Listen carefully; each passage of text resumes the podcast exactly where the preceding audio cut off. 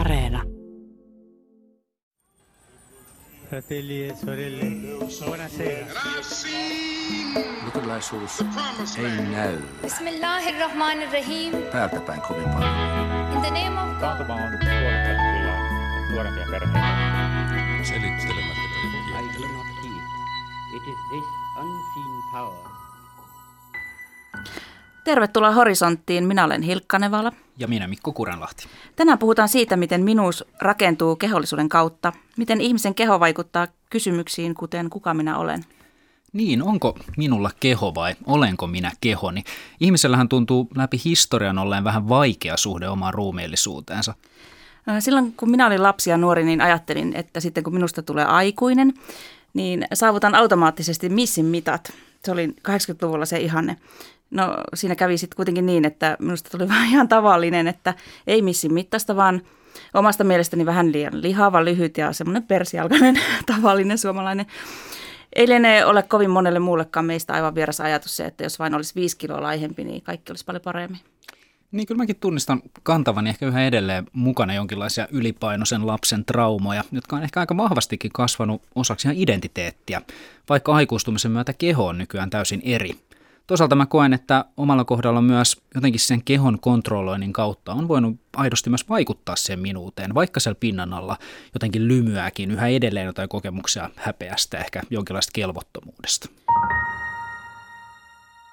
Tervetuloa keskustelemaan mielen ja kehon liitosta kirjailija Virpi Hämeen-Anttila. Kiitos. Tutkijapastori Joona Salminen. Kiitos. Ja yliopiston lehtori, dosentti Hannele Cantell. Kiitos.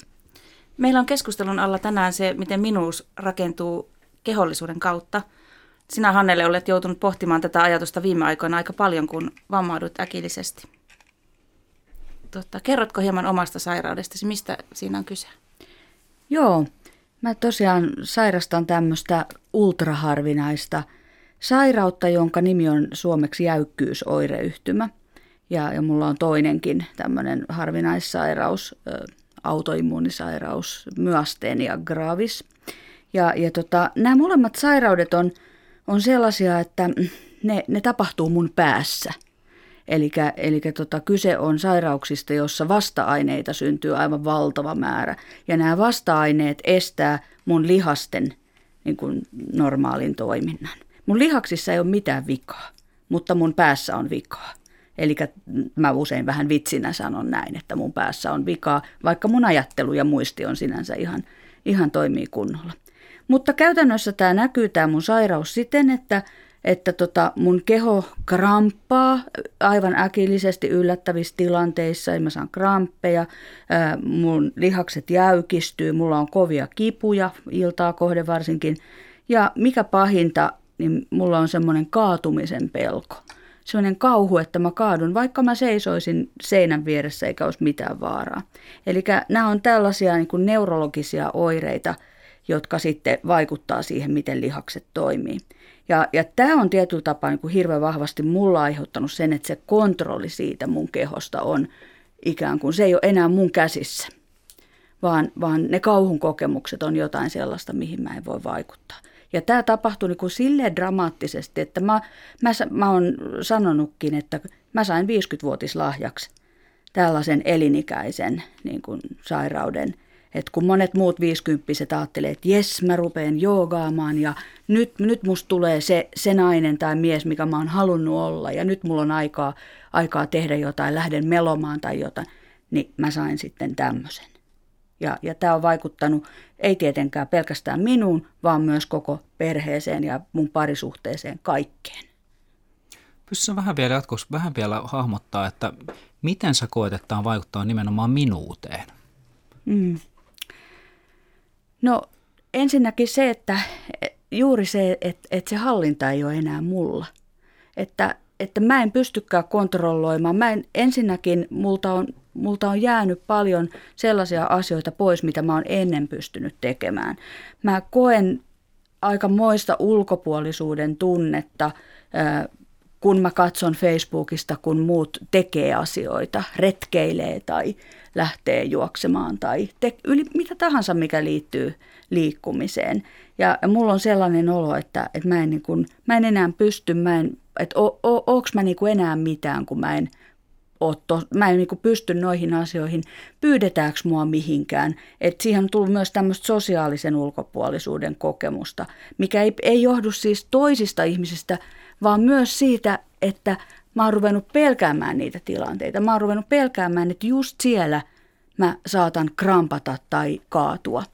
Ja, ja tota, sillä tavalla se on niinku muuttanut, muuttanut mua, ja, ja tota, että et tämä epävarmuus, ulkopuolisuuden kokemus, plus sitten ne, se tunnekirjo, mikä liittyy esimerkiksi parisuhteeseen. Syyllisyys siitä, että pilasinko mä kaiken. Että meillähän pitäisi olla, nyt kun lapset on aikuisia, nythän meillä pitäisi olla niin kuin mahtava yhteinen aika yhdessä tehdä kaikkea. Ja nyt mä, nyt mä onkin tämmöinen, että mä ulospäin näytän kahdeksankymmentävuotiaalta mummolta, joka kävelee rollaattorilla, tai ei aina edes silläkään. Välillä mä ryömin lattialla päästäkseni eteenpäin. Virpi Hämeen-Anttila, sä oot kirjoittanut kirjan Paino, miten pääsin sinuksi kehoni kanssa. Minkälainen suhde omaan kehoon löytyy tämän kirjan taustalta?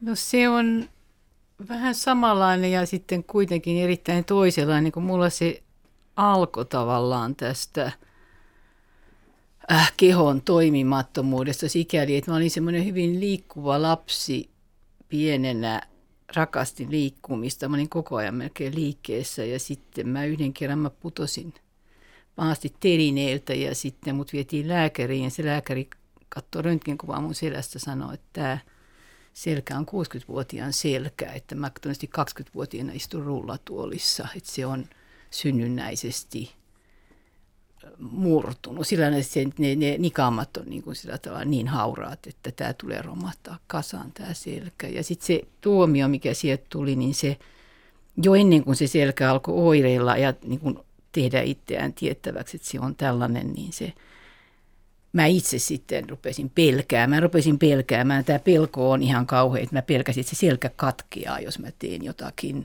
sitä mitä mä oon ennen tehnyt, niin kuin kiipeilyä tai juoksemista tai tämmöistä rajuliikuntaa, mitä mä olin harrastanut, semmoista, mitä mä kutsuin niin kuin seikkailemiseksi, ja sitten, sitten kun se alkoi se selkäoireilla, niin tota, murrosiässä se rupesi tekemään tätä, niin se oli sitten yhteenmenoon.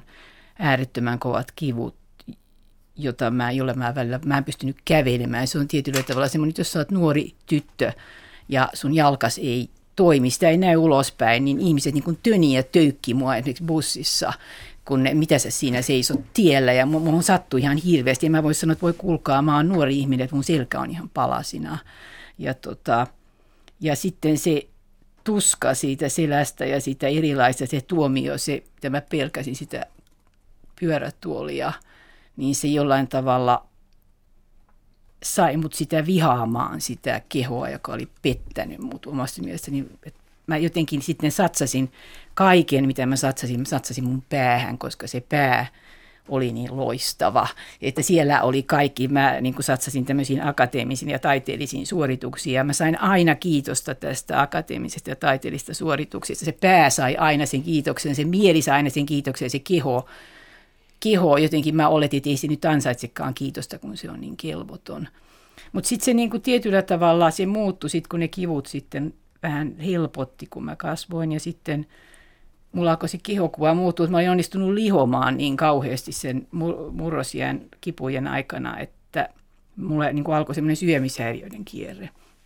Ja joka pahensi sitä semmoista sitä kehoon, sitä niin kuin sen täydellistä kehoa häpeää, semmoista irtaantumista siitä kehosta, että mä niin kuin en mitenkään koskaan, mä en luottanut siihen, mä en halunnut katsoa sitä peilistä, mä en halunnut niin kuin olla missään tekemisissä, mä olin niin kuin semmoinen kehon kieltäjä suorastaan, mä ajattelin, että katsokaa mun hienoa päätä, niin sieltä tulee kaikki upeat asiat, mä olin niin kuin täydellisesti semmoinen dualistinen ihminen, että mä ajattelin, että keho nyt siellä vaan tulee perässä, että tämä olen minä, katsokaa minua tämä pää, ja se oli tavallaan se ka, niin kuin kauhea ajanjakso sikäli, että tota, mä en niin kuin koskaan päässyt niin kuin, oikeastaan kosketuksiin sen kehon kanssa. Joona Salminen, sä oot kirjoittanut väitöskirjan varhaiskristillisestä asketismista. Kerrotko alkuun, mitä tarkoittaa asketismi ja minkälainen suhde sieltä parin tuhannen vuoden takaa hahmottuu ihmisen ruumiillisuuteen? Siis sana asketismi. Uh, sen tarkoittaa, että tulee kreikasta, merkitsee tämmöistä niin kuin harjoittaa, toistaa, tehdään jotakin asiaa. säännöllisesti toistuvasti. Alun perinhän se on ollut niin kuin urheilutermi, mutta sitten siirtynyt myös tämmöiseen uskonnolliseen, uskonnolliseen käyttöön, ja se voi viitata monenlaisiin ruumisi, ruumiillisiin he, henkisiin harjoituksiin. Tosiaan askeisilla on monia muotoja. Varhaisen kirkon aikana oli erilaisia yksilöitä ja ryhmiä, jotka elivät sitten kukin omalla tavallaan tämmöistä ö, Jumalalle omistautunutta elämää. Jotkut askeisin muodot, niin ne liittyy tiiviisti kaupunkielämään, ja sitten se oli ehkä kristillisessä perinteessä se ikään kuin ensimmäinen askeisin muoto, että jotenkin sitä niin kuin kaupunkikontekstissa tehtiin, tehtiin, elettiin sitä omaa, omaa niin kuin elämäntapaa ja yhteisön arvoja todeksi, mutta sitten luostarilaitos syntyy Egyptissä kolmensadan luvun alkupuolella, niin siinä askeisi saa sitten uudenlaisia tämmöisiä institutionaalisia muotoja, ja, ja sitten tähän ehkä näiden kahden tämmöisen pääuoman väliin, niin siihen mahtuu sitten erakkoja ja muuta, muuta tämmöistä, joidenka elämäntavassa korostuu, korostuu tämmöinen sosiaalinen vetäytyminen. Mutta askeettinen kirjallisuus, niin sehän käsittää sitten vaikkapa luostarisääntöjä, hagiografioita, pyhimyselämäkertoja, historiallisia teoksia, kasvatukseen liittyvää kirjallisuutta ja ohjeita. Ehkä voi sanoa, että semmoinen jonkinlainen niin kuin kasvatuksellisuus niin kuin yhdistää, yhdistää näitä eri, eri lajeja. Tässä tuli jo aiemminkin esille tämä dualistinen ajattelu, mm. josta, joka on ehkä tämmöinen just länsimaisen ajattelun peruspilareita. Ää, näkyykö tässä askeettien kohdalla tämmöinen niin sielun ja ruumiin selkeä erottaminen toistaan, vai onko se enemmän tämä, mitä Virpikin puhui tässä, että minä olen kehoni? Miten tämä suhde rakentuu? Joo, on laaja, laaja kysymys. Riippuu tietysti siitä, että, että mitä, mit, ketä ajattelijaa tai mitä yhteisöä niin tutkitaan, mutta niistä yleisellä tasolla voi sanoa niin, että nämä varhaiset kristilliset askeetit, niin ne sai aika paljon vaikutteita niin stoalaisesta filosofiasta, ja sitten hieman kun siitä aikaa kului eteenpäin, ja tässä luostarilaitoksen syntyessä varsinkin, niin sitten platonismi ja uusplatonismi, joka oli myöhäisantiikin niin vaikutusvaltaisin filosofinen suuntaus, niin siinä, siinä kyllä aika paljon korostuu sitten tämmöinen niin kuin sielun ja ruumiin tietynlainen niin kuin erillisyys, ja tämmöisillä erilaisilla harjoituksilla, niin saattoi olla vaikka muistiharjoituksia, hengitysharjoituksia, jotain niin kuin fyysistä tekemistä, jonkun tietyn elämäntavan noudattaminen, että tavallaan filosofia antiikissa tarkoitti niin kuin ehkä ennen kaikkea tämmöisen jonkinlaisen elämäntavan ja diskurssin niin kuin omaksumista, ja sitten niin kuin sitä, sitä kautta tuotiin niin kuin näkyväksi niitä sen, sen, sen koulukunnan niin kuin arvoja ja opetuksia. Niin se sitten vähän, vähän, vähän toki riippuu siitä, että minkä, minkä koulukunnan asioista puhutaan, mutta nämä sitten siirtyy, siirtyy niin kuin kristinuskoon tav- tavalla tai toisella, ja on sitä aika paljon vaikuttanut eurooppalaiseen ajatteluun ja kulttuuriin, ja siinä ehkä, ehkä tavallaan kun vähän näitäkin tarinoita ajattelen ja monia, monia tota, ilmiöitä, joita tässä ympärillämme nähdään, niin askeesi ei ole, ja siihen liittyvät arvot, niin ne ei ole, ei ole kyllä hävinneet, vaan ehkä muuttaneet niin kuin muotoaan ja eläneet niin kuin eri, eri, eri kontekstissa ja monenlaisten ihmisten harrastuksissa ja tässä niin kuin elämäntavassa ja tarinoissa on, on oikeastaan monenkinlaisia muotoja siitä, että miten tätä sielun ja kehon tai sielun ja ruumiin. Mä tykkään ehkä ruumissanasta, että kun mä oon pappi, niin mä jotenkin, että ruumis on niin kuin mulle sitten läheisempi sana, että se jotenkin tuntuu, että jos ihminen tämmöisenä sielun ja ruumiin kokonaisuutena on jotenkin tuntuu vähän niin kuin kokonaisvaltaisemmalta sanoa kuin vaikka sielu ja keho. En, en tiedä, tästä voi olla eri, eri noita, nä- näkemyksiä, mutta, mutta, mutta joka tapauksessa siinä ehkä sen askeesin idea jotenkin on kaivaa ihmisestä esille erilaisten tämmöisten harjoitusten ja elämäntavan omaksumisen avulla tavallaan sitä ihmisen niin kuin sisintä, sitä persoonallisuuden niin kuin, niin kuin omimpia piirteitä, joidenka päälle me on helposti kasattu kaikenlaisia niin kuin rooleja ja, ja erilaisia tota, maskeja ja ilmeitä ja muuta. Ja ehkä vähän tässäkin, kun kuuntelin näitä, näitä tarinoita, niin siinäkin tavallaan sitä omaa tarinaa piti vähän niin kuin muuttaa tai alkaa katsoa sitä niin kuin uudella tavalla. Niin se, nehän on kyllä ihan tämmöisiä, jos ajattelee pyhimyskertomuksia, että elämä, niin sehän on, sehän on juuri, juuri niissä oleva piirre, että se elämä alkaakin yhtäkkiä jonkun tapahtuman jälkeen näyttää toisenlaiselta kuin mitä se oli aiemmin. Tulee jonkin näköinen tämmöinen niin kuin hetki, jossa, jossa joutuukin katsomaan elämää ihan toisesta näkökulmasta. Miten sä, Hannele, tällä hetkellä mielet, kun sä oot nyt ehkä kaikkein konkreettisen vielä tällä hetkellä keskeä elättämästä aika dramaattista muutosta, niin miten sä hahmotat tämän mielen ja ruumiin suhteen omalla kohdallasi, että koetko mm. sä samalla tavalla jotenkin, että katsokaa mun mieltä, älkää mun kehoa, vai miten, miten tämä rakentuu? No kyllä jossain määrin juuri näin, että, että mulle on ollut hirveän tärkeää se, että mä oon saanut pitää mun työni Ja se on ollut, mä oon ollut onnellinen, että se on ollut mahdollista, että tavallaan mä oon voinut osoittaa, että mä oon ikään kuin yhtä hyvä kuin ennenkin, mutta mut samanaikaisesti niin kun, mä, mä oon täysin keskellä prosessia. Mä, mä, en, mä, mä, oon, mä oon raivoissani, mä oon vihainen. Mä en enää kysy, miksi minä, koska siihen ei löydy vastausta, mutta silti mulla on sellainen, että mä, mä oon niinku tosi vihainen tästä tilanteesta. Tää on niinku pettänyt tää keho mut ja mä en tiedä miksi ja, ja sit mä en voi tehdä sille mitään. Ja se, se tuntuu niinku silleen, että mä, mulla on ollut aikaisemmin, mä jaan todella hyvin niinku Hilkka sen, mitä sä sanoit, että että on ollut tämä justi, että olisi niin halunnut olla hoikka ja sitä. Että mä oon kanssa aina ollut sellainen plus kymmenen kiloa ihminen ja, ja tota, mulla on, sit mä oon niinku aika vahva sellainen feministinen kehopositiivisuusajattelu ollut niinku pinnalla, mutta nykyään mä en enää, mä en niinku ajattele enää sitä. Mä ajattelen, mä, mulla on vaan semmoinen, että tää, tää petti mut ja nyt mä joudun niinku käymään läpi ää, vielä tällä hetkellä mulle niin kuin liian rankkoja tunteita.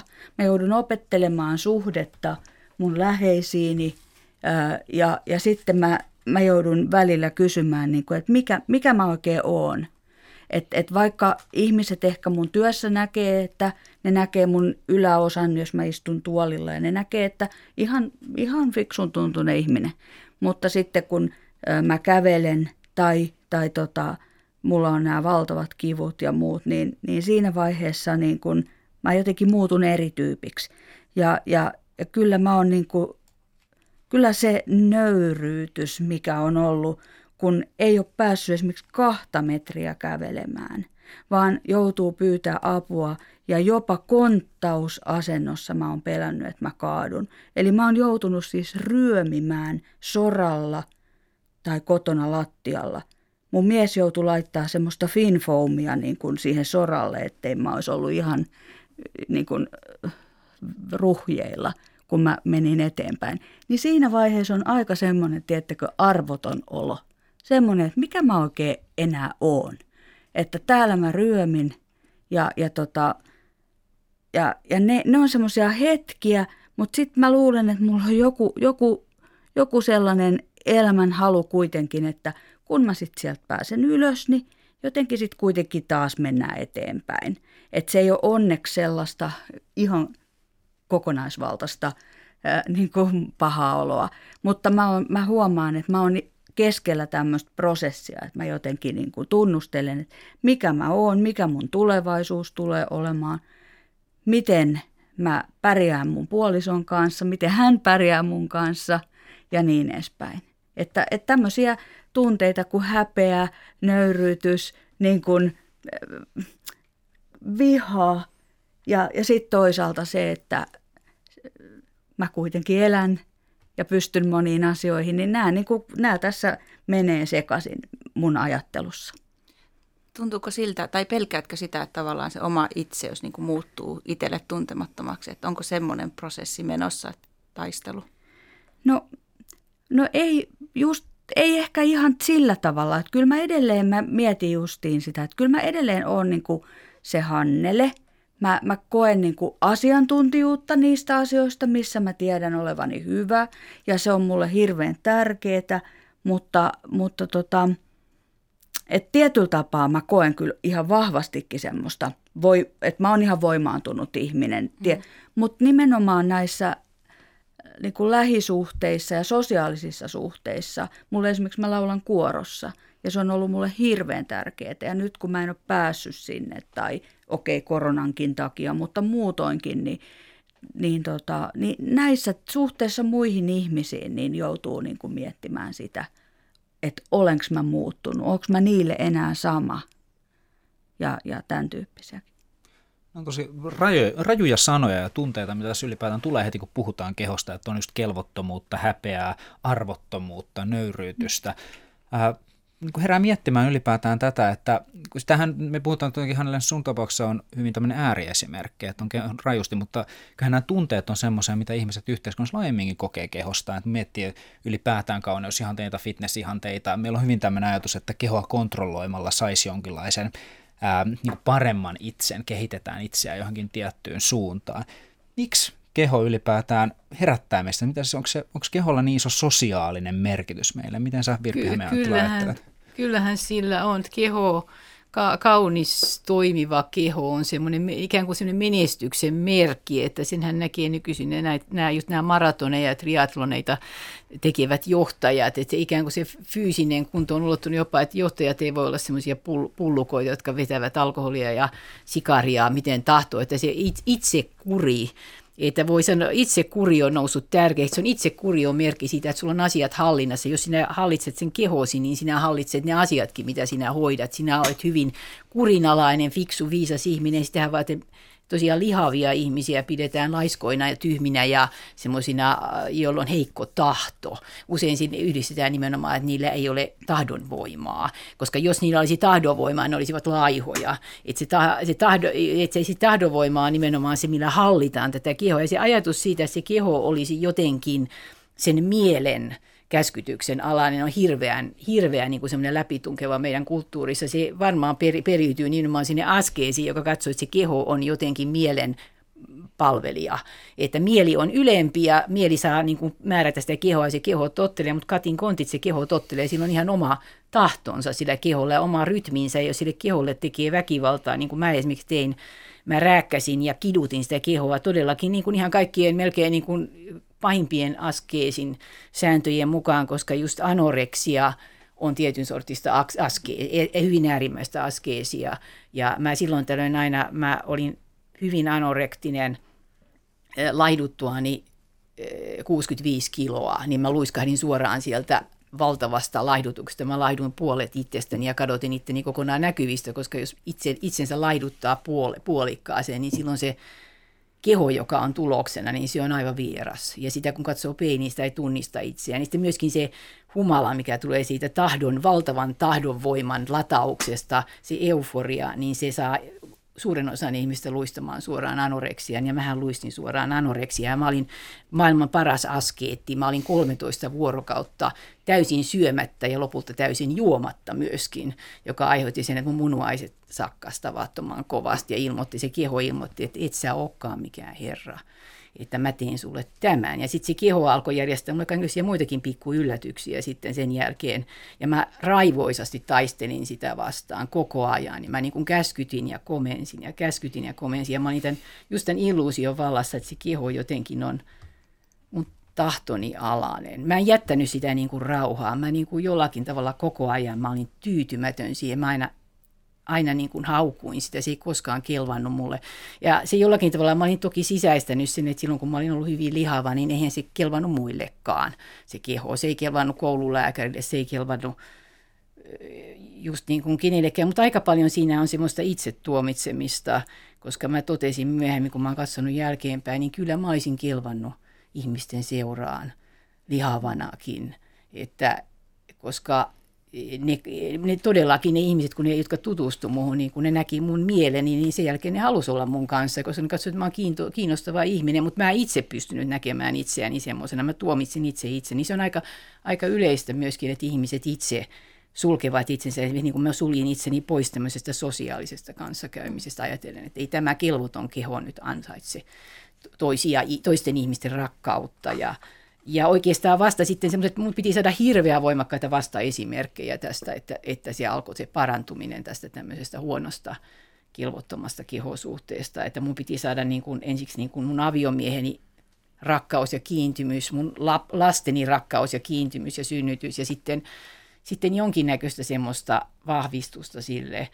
Joskin kyllä mä oon aina saanut kamalan paljon kiitosta siitä, mitä mun pääni tekee ja kauhean vähän kiitosta siitä, mitä mun kehoni tekee. Et jollakin tavalla se, koska mä oon ollut niin, niin määrätietoisesti satsannut siihen päähän, niin se jollain lailla se keho on aina sitten juossut siellä perässä ja sitten mä oon aina, koska mä en ole siihen satsannut koskaan erityisen paljon, niin mitä se niitä kiitoksia saisi. Mutta nyt mä oon jotenkin, jotenkin, kun mä oon huomannut, että se keho on yllättävän kestävä, ei se kaikkeen pysty, mutta se, se niihin asioihin, mihin se pystyy, niin se on sitten yllättävän pätevä.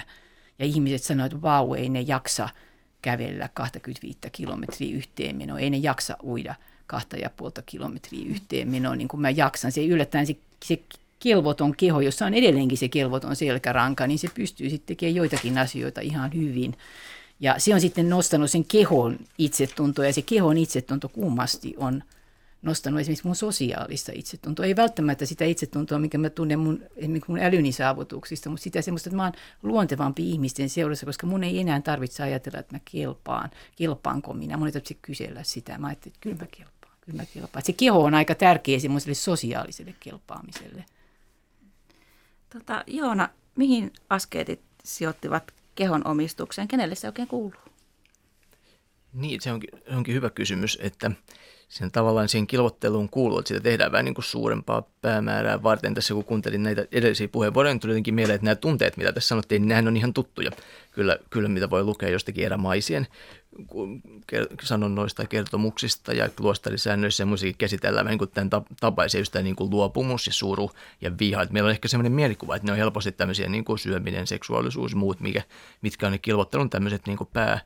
pääosat, mutta mut aika iso osa luostarikirjallisuudesta, niin se käsittelee, käsittelee oikeastaan tämmöisestä niin kuin surusta ja vihasta ja semmoisesta niin kuin eteenpäin pääsemistä, niin kuin yhdessä elämisen niin kuin vaikeuksia ja muuta. Ja ne on monesti yllättävän niin kuin elämänmakuisia, mutta se konteksti on meille tietysti vähän vieras, että siinä, siinä tota, täytyy tehdä vähän töitä, että pääsee niin kuin siihen maailmaan ja siihen kirjallisuuteen sillä lailla sisälle, mutta on, siellä on ihan hyviä. hyviä kyllä niin kuin opetuksia tästä aiheesta ja on toisaalta sitten tosi niin kuin ankariakin. Kyllä varmaan aika monet, jos mentäisiin kysymään joltakin Egyptin erämaa-isältä kolmannensadan luvun vaikka loppupuolelta neljänsadan luvun alusta, niin kyllä ne sanoisi jotenkin, että, että ruumis kuuluu ja ihminen niin kuin kuuluu loppupeleissä niin kuin Jumalalle, että ei mitään kauhean tämmöisiä, tämmöisiä mitä sanoisi, pysyviä jälkiä niin kuin ruumiiseen saisi jättää ja täytyy pyrkiä niin kuin elämään kuin mahdollisimman jotenkin puhtaasti ja semmoinen niin kuin hyvä hyvä elämä ja tämmöinen niin kuin nuhteeton vaellus, mikä sitten näkyy eri, erilaisessa, miten se varmaan niin kuin kurinalaisuutena niin kuin elämäntavassa.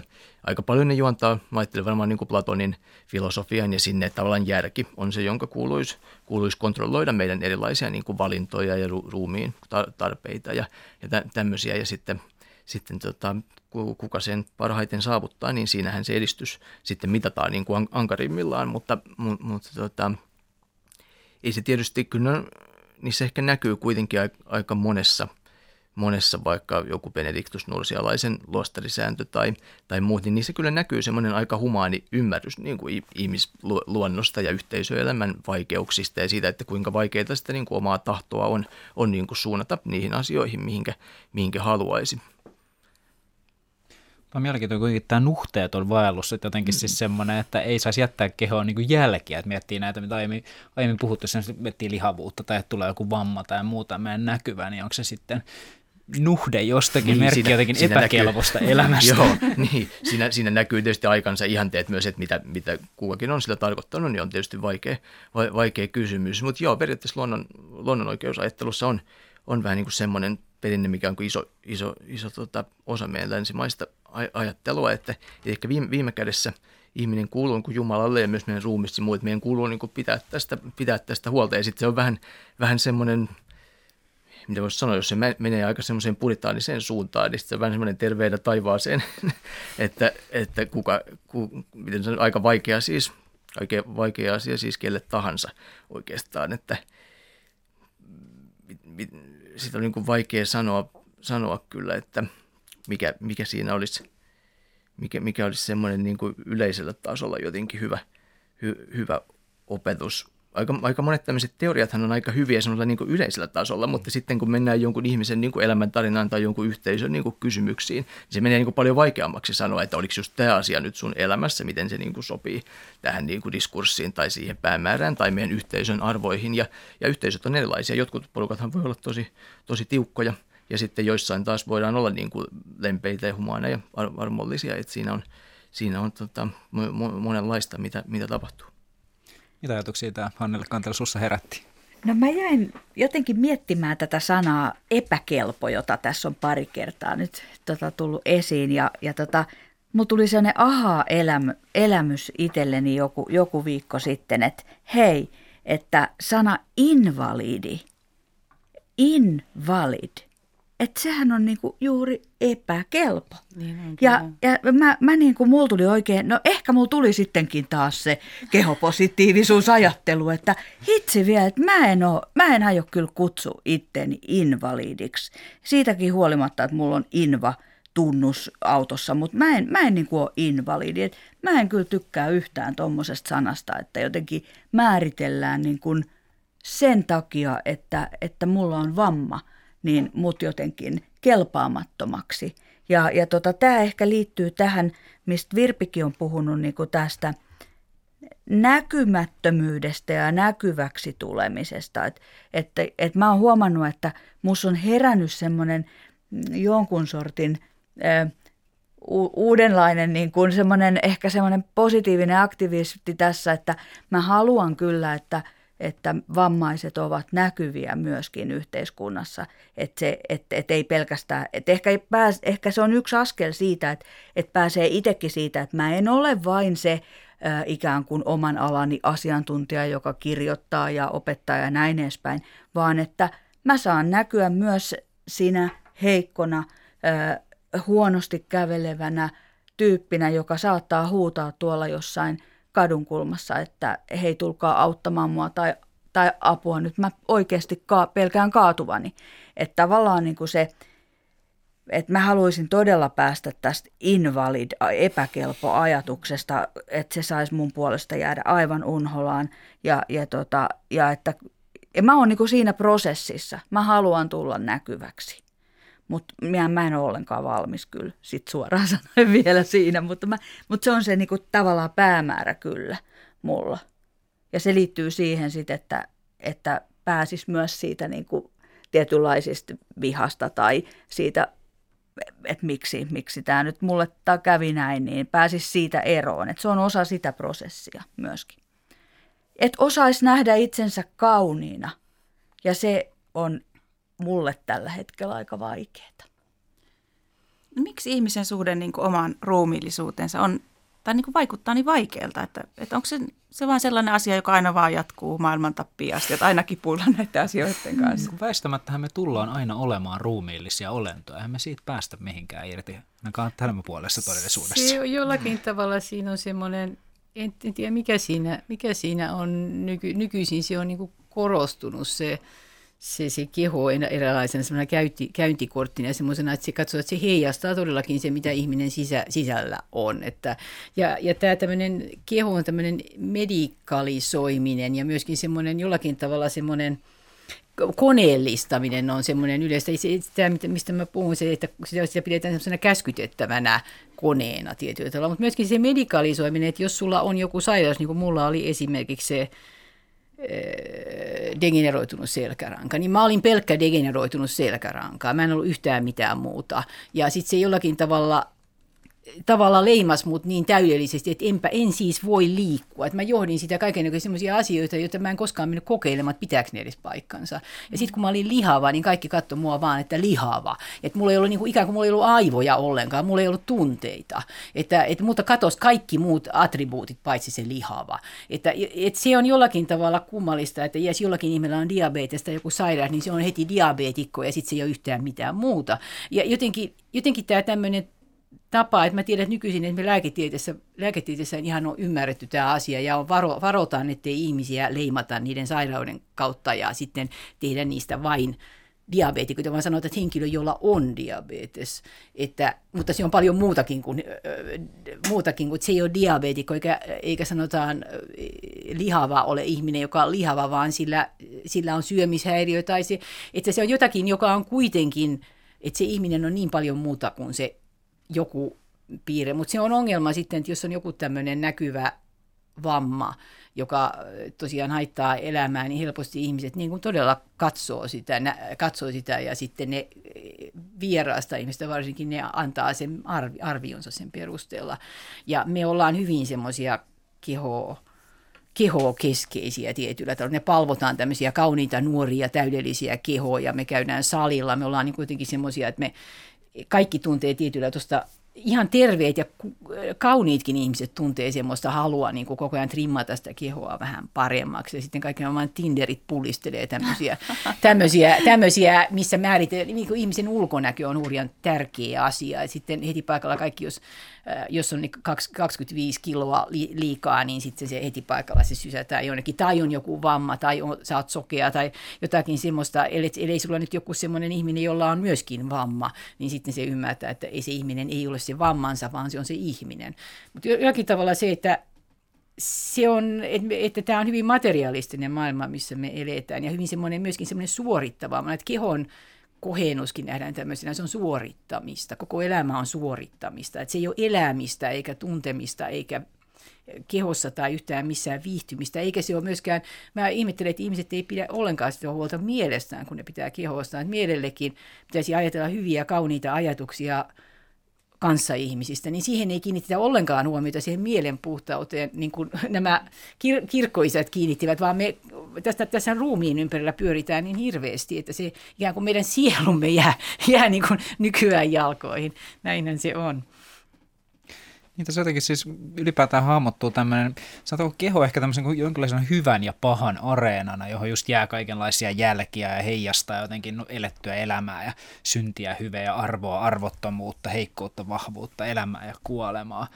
Mitä, näet sä, Joona, jotain selkeitä eroja tässä niin kuin nykyisessä kehosuhteessa tai esimerkiksi itsensä kehittämisen kulttuurissa verrattuna askeetteihin, kun siellä kuitenkin oli tämä, kyllähän ruumiiseen liittyy vahvasti tämä niin kuin lihan heikompi valta, että oliko se enemmän sitten tämmöistä, että kehitettiin jotenkin ruumiista huolimatta? Niin, ihmiset ei varmaan menneisyydessä, ei tarvitse mennä menneisyydessä kovin kauaskaan, niin ei ajateltu sillä tavalla tämmöistä niin kuin kehorakennusta tai kehoa samalla tavalla muokattavana. Sekin on niin kuin osa tätä niin kuin luonnon oikeusperinnettä, että, että ruumis otetaan niin kuin aika annettuna, että se on jokaisella se, mikä se on, ja sitten se vähän riippuu, että minkälaisia töitä tekee ja miten elämä menee ja mitä siitä tulee. Et ehkä en tiedä, mikä selittäisi tätä meidän ajan, meidän ajan tota, sitä, sitä intensiteettiä, millä me niin kuin suhtaudutaan, suhtaudutaan erilaisiin niin kuin ru, ruumiisiin ja siihen, minkälainen keho itsellä tai jollain toisella on. Että onko me niin sekularisoituneita tai jotakin, että se ruumis on niin kuin meidän ainoa johtolanka niin kuin johonkin syvempään tai johonkin niin kuin sinne päin, että mitä, mitä muuta me voisimmekaan olla tai mitä muuta meissä on. Että onko se vähän niin kuin äh, niin, että meidän täytyy jotenkin tässä pinnalla vielä jonkin aikaa, jonkin aikaa niin kuin liikkua. Voihan se olla, että sieltä sitten löytyy, löytyy niin kuin jotain, jotain tota, muutakin kuin tässä vähän, vähän harjoitellaan.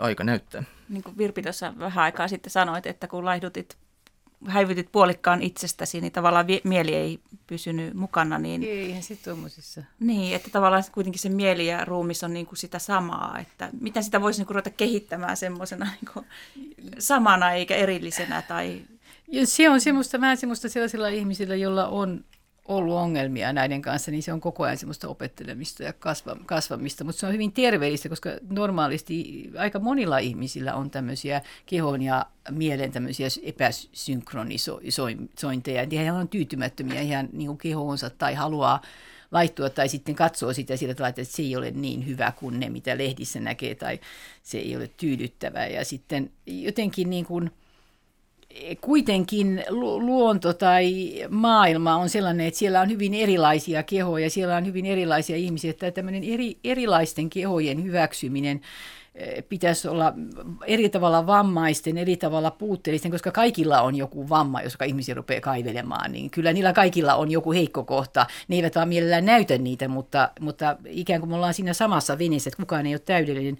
Ja se jollakin tavalla se oli se, se oli semmoinen, että että se soisi, että sanotaan esimerkiksi mediassa tai muualla tai jossain tämmöisessä, niin näkyisi hyvin eri, erityyppiset, erinäköiset kehot, eri väriset kehot, eri kokoiset kehot, eri tavalla vammaiset, eri tavalla tällaiset, eikä vaan niitä täydellisiä ihmisiä näytetä semmoisena ihanteena meille. Se on jollakin tavalla sairasta, musta se on niin kuin sairaan yhteiskunnan merkki, vaikka niin kuin se, se on päinvastoin, kun näytellään vaan semmoisia täydellisiä yksilöitä ja saadaan ihmiset niin kuin tavoittelemaan semmoista, jotain semmoista, mitä, mikä ei ole, ensinnäkään se ei ole mahdollista ja toisaalta se ei ole mitenkään tavoittelemisen arvosta edes, että, että niin kuin satsaa semmoisen määrän, että olisi sixpackit ja kaikki nämä varustukset, että et ei, se ei ole niin kuin luonnollista. No ei. ei. Mitä sä, Hannele, ajattelet? Jos ajattelee ihan niin kuin vanhenemistakin niin kuin, niin, tai muutenkin elämää, niin sehän on ihan mahdoton taistelu pysyä kolmikymppisenä kauniina. Kyllä, kyllä. Ja sen, niin kuin, sen mä olen todella. Niin kuin mullahan se kävi niin kuin se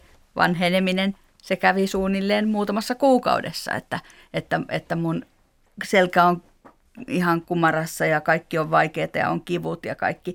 Mutta se mitä on niin kuin jännä, että kun mietin tätä keho- ja mielen suhdetta, niin mulla on sellainen olo jotenkin, että, että mä, mä oon niin kuin nyt semmoisessa pisteessä, että mä itse jotenkin ehkä sen vielä hyväksyn, että mua särkee ja mulle tulee niitä kramppeja, mutta se mikä on vaikeeta on nimenomaan se, niin kuin, että miten tämä vaikuttaa mun läheisiin, koska tämä, tämä niin kuin, mulle se kehon heikkous ei olekaan vaan mun kehon heikkous, vaan että se ei ole vaan niin kuin se, miten mä sen koen, vaan että, että niin kuin mä kerroin, että mulla on, aika, mulla on niin kuin syyllisyys esimerkiksi mun puolisoa kohtaan, että, että esimerkiksi läheisyys, kosketus, tämmöiset asiat, ne ei ole enää samalla tavalla mahdollisia ja, ja tota, mä, niin kuin, mä kannan sitä, vaikka hän ei sitä tuo esiin. Ja, ja, ja tämmöisiä. Ja sitten mä, mulla oli esimerkiksi semmoinen, kun mä oon, oon tota, käytän semmoista kypärää välillä kun näiden kaatumisten pelon takia. Niin mulla oli siis todella vaikea niin kun miettiä, että mit, mitähän mun pojat, että häpeeks ne mua? Häpeeks ne niiden äitiä, kun, niillä on, kun äiti on niin, niin höhlän näköinen? Näin mä ajattelin. Eli tavallaan mulla on nyt niin kuin paljon mä mietin sitä, että mitä tää, niin kuin, miten tämä näkyy just muille, tämä mun kehon heikkous. Ja, ja tota, että, että se jotenkin tuntuu, että, että kyllä mä niin kuin itse pidän itteeni ihan hyvänä tyyppinä, mutta juuri, että mä hirveästi niin kuin mietin sitä, että mitä, mitä muut ajattelee, että eikö mä muille väärin ja onko mä jotenkin huono niiden mielestä. Niin tä, tämmöisiä juttuja mietin nyt. Joona, tähän loppuun vielä. Mitä, mitä sä ajattelet kuulijoiden ja ihmisten kanssa, jotka tuolla eri tavoin ehkä kipuilee oman kehonsa kanssa? Mitä sanottavaa varhaiskerkon askeeteilla olisi nykyihmisellä? Niin, sieltä voisi löytyä tietysti monenlaisia, mon, monenlaisia kommentteja. Mä ehkä ajattelen tässä kuunnel, kuunneltua näitä, näitäkin puheenvuoroja, niin, niin jotenkin semmoinen, että elämähän ei voi koskaan määritellä vaan niin kuin nuoret ja kauniit, rohkeat ja terveet, vaan siis kaikki elämä on. on niin kuin elämää ja arvokasta ja siitä voi löytyä semmoista, se, se, semmoista mikä on meille kaikille niin kuin hyvää ja opittavaa ja siinä ka- kaikella on niin kuin arvoja se kaikki. Se varmaan olisi semmoinen niin kuin askeettisen perinteen ja askeettisesta kirjallisuudesta löytyvä opetus, että eri, erilaiset, erilaiset kohtalot elämässä kuitenkin vie meitä niin kuin ehkä lopulta lähemmäksi niin itseämme ja Jumalaa ja myös meidän niin kuin yhteisöä ja ihmisiä. Se voi olla niin, että, että jonkun sairauden tai onnettomuuden myötä niin jopa enemmän kuin mitä jos jos olisi sitten pysynyt terveenä, mutta nämä on tietysti tosi vaikeita, vaikeita kysymyksiä, jos ajatellaan ihan yksittäisiä tapauksia, niin kuin elämän historiaa. Askeettisessa perinteessä, kun korostuu tosi paljon tämmöinen tietynlainen ankaruus ja se itsekuri ja tämmöinen kieltäymys ja se, että, että vaaditaan, niin sitähän tulee tosi helposti myös semmoinen, että olisi ikään kuin muita kohtaan, niin kuin myös, myös sellainen, mutta, mutta oikeastaan se on päinvastoin, että tosi monet opetukset ja tarinat, joita siinä kirjallisuudessa on, niin ne, ne, niissä korostetaan sitä, että mitä ankarampi olet itselle, niin sen lempeämpi on, on muille. Ja mistä siinä on jotakin ehkä semmoista aika syvällistä ja hyvä, hyvä opetus niin kuin meidän, meidän ajan ihmisille ja kulttuurille monessa mielessä, että tavallaan mitä ankarampi itselle, niin sen lempeämpi muille. Ehkä siitä, siitä voisi löytyä jotakin. Kiitos. Kiitos mielenkiintoista keskustelusta. Monestihan me ihmiset ollaan hirveän ankaria toisille ja sitten lempeille. Siis ankaria itsellemme ja lempeitä sitten toisille. Jos mennään väärinpäin. Kiitos keskustelusta. Kiitos.